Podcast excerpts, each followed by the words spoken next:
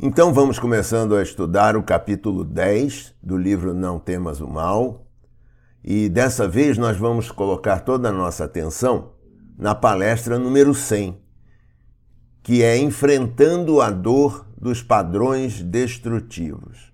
E nós vamos então, nesse tópico 1, começar a perceber de que dentro desse trabalho do Petrarch, nós precisamos entender como que o Petrarch, de alguma maneira, aborda todas essas formas que nós precisamos perceber sobre a nossa personalidade. Então, o que é o Petrarch? É uma maneira de abordar as percepções sobre as quais nós atuamos na nossa vida.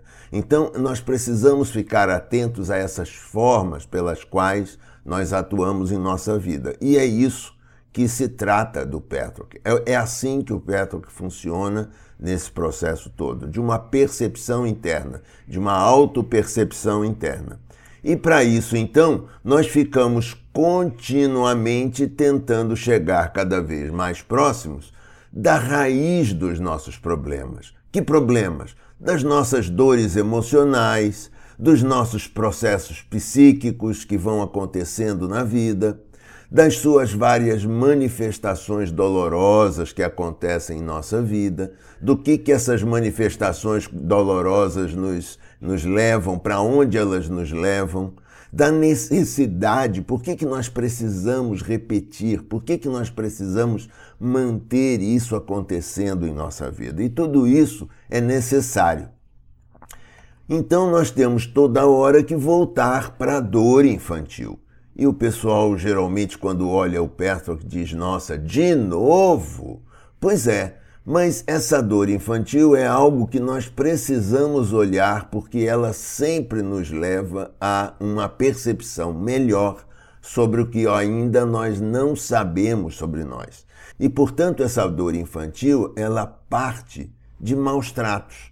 Ela parte de maneiras inadequadas de oferta de amor e afeto que foi oferecido pelos nossos pais, nossos cuidadores, às vezes com algumas crueldades.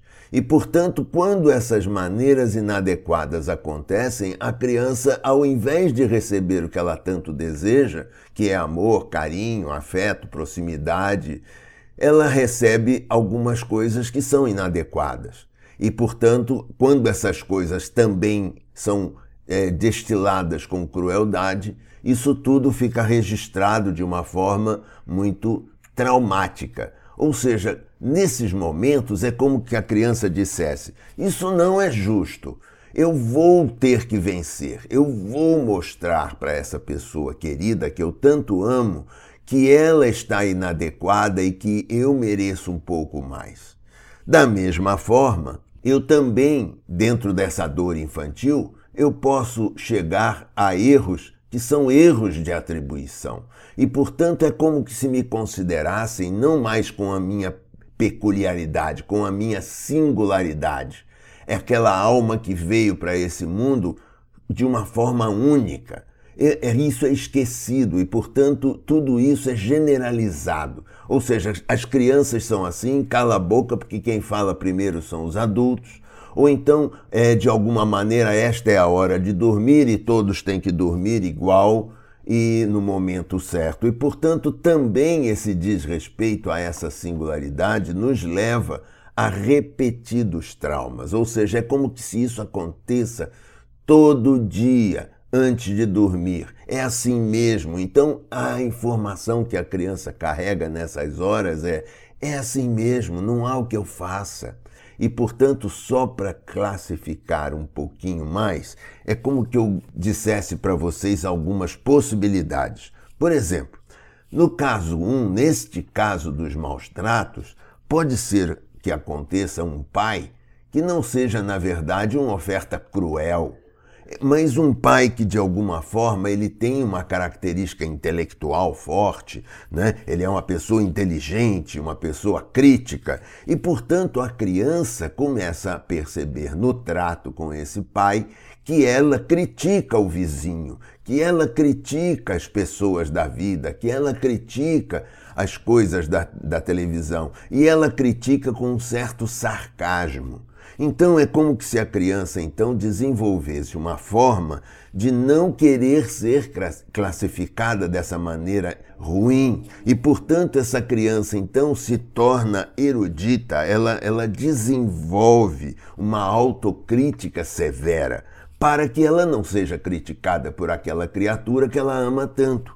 E, portanto, nessa hora, ela então desenvolve mecanismos de defesa que o adulto começa a ser, ser perfeito, ele precisa ser perfeito para não sofrer as críticas desse pai. E nesse momento, então, ele trabalha em nome da verdade. Eu vou vencer, eu vou ser diferente, eu não vou não vou ser machucado por esse problema que eu percebo na minha família. Também existe o caso de uma, por exemplo, de uma mãe cruel. Então, essa mãe age com crueldade em relação às crianças em função das dificuldades próprias dela. Ela está muito assoberbada, muito cheia de coisa para fazer, e, portanto, nesses momentos, essa crueldade começa a acontecer com as crianças, e essas crianças percebem, e elas dizem assim: não, mas é, criança Criança é, tem, que, tem que ser assim, tem que tratar desse jeito. E então a criança começa a interiorizar essa raiva. Já que ela é tratada com raiva, ela começa a interiorizar essa raiva. E ela passa a usar essa raiva para tratar com os amiguinhos. E, portanto, então um adulto hoje formado, ele olha para isso e diz assim: eu reajo aos outros com energia porque de alguma maneira eu me defendo das injustiças do mundo. E essa criança então clama por justiça no mundo. E essa justiça acaba então indo como um papel de necessidade. E, portanto, essa dor acaba se perpetuando nesses dois exemplos. Já no caso do lado de cá, dos, dos traumas repetidos, é como que se de alguma forma uma criança recebesse uma, um tratamento que é único para todas as crianças. Ou seja, cala a boca porque quem fala é o adulto.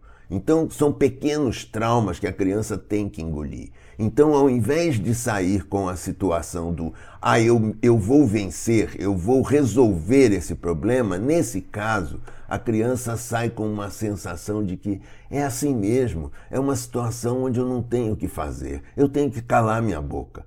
Porque, embora a minha singularidade não esteja sendo levada em consideração, eu gostaria de contribuir para essa conversa, para esse momento familiar, mas eu tenho que calar.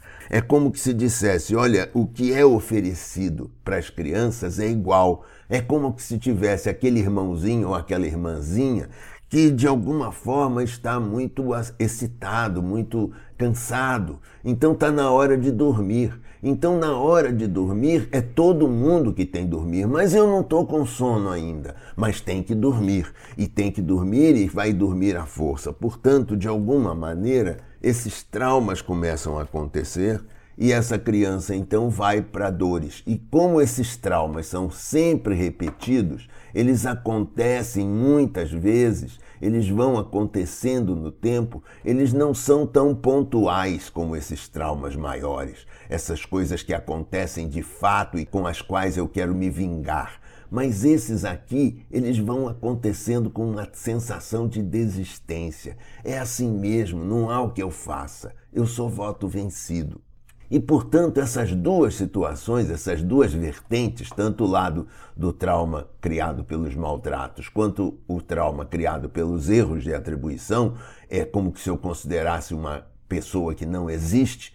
E, portanto, esses dois lados me levam para mecanismos de defesa. Eu tento me defender de alguma maneira, e nessa tentativa de me defender, eu crio aspectos destrutivos e específicos na minha vida. Ou seja, eu ajo de formas específicas que me levam a processos de destruição, quase sempre de autodestruição também.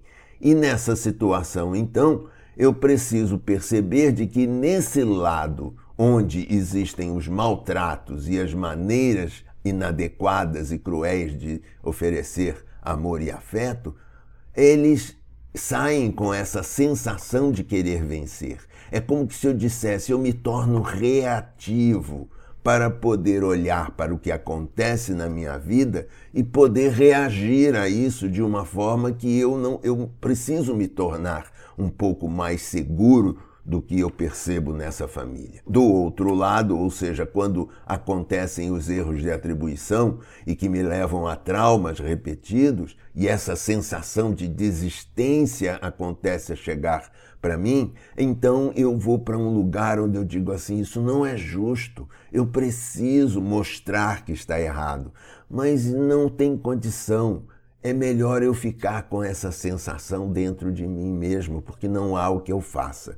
Então, em ambas as situações, a criança sofre, e nessa situação é como que se de alguma forma o Petro, o trabalho que o Petro nos leva é dizer assim: nós precisamos ressignificar esse processo. Nós precisamos entender o que está acontecendo conosco. Nós precisamos olhar para essa ferida infantil de uma forma que eu possa saber como que ela funciona para mim, para que eu possa tomar decisões adultas melhores no momento onde eu realmente me encontro. E então, é como que se dissesse, nessa hora de ressignificar, eu preciso aprender a perceber quais são os problemas. Eu preciso entender quais foram os problemas que me criaram todas essas sensações. Eu preciso definir soluções que me possam criar maneiras melhores de agir na vida. E, portanto, se eu faço isso e isso, eu consigo começar a dissipar o efeito que essas feridas começam a deixar na minha vida. Então, basicamente, era isso que eu queria deixar para vocês hoje no tópico 1, nesse preâmbulo da palestra 100, que é extremamente importante para perceber o, ar, o, o, arquetipo do processo todo que nós vamos estudar nos próximos tópicos, mas que nesse momento é o que eu gostaria de deixar para vocês como reflexão. Como que eu posso olhar para as minhas feridas através desses dois padrões diferentes: o padrão do trauma intenso e o padrão do trauma repetitivo, que são diferentes, mas que na verdade me levam para mecanismos de defesa que, apesar de diferentes, causam dificuldades no meu processo de desenvolvimento adulto. É isso que eu gostaria de deixar com vocês hoje.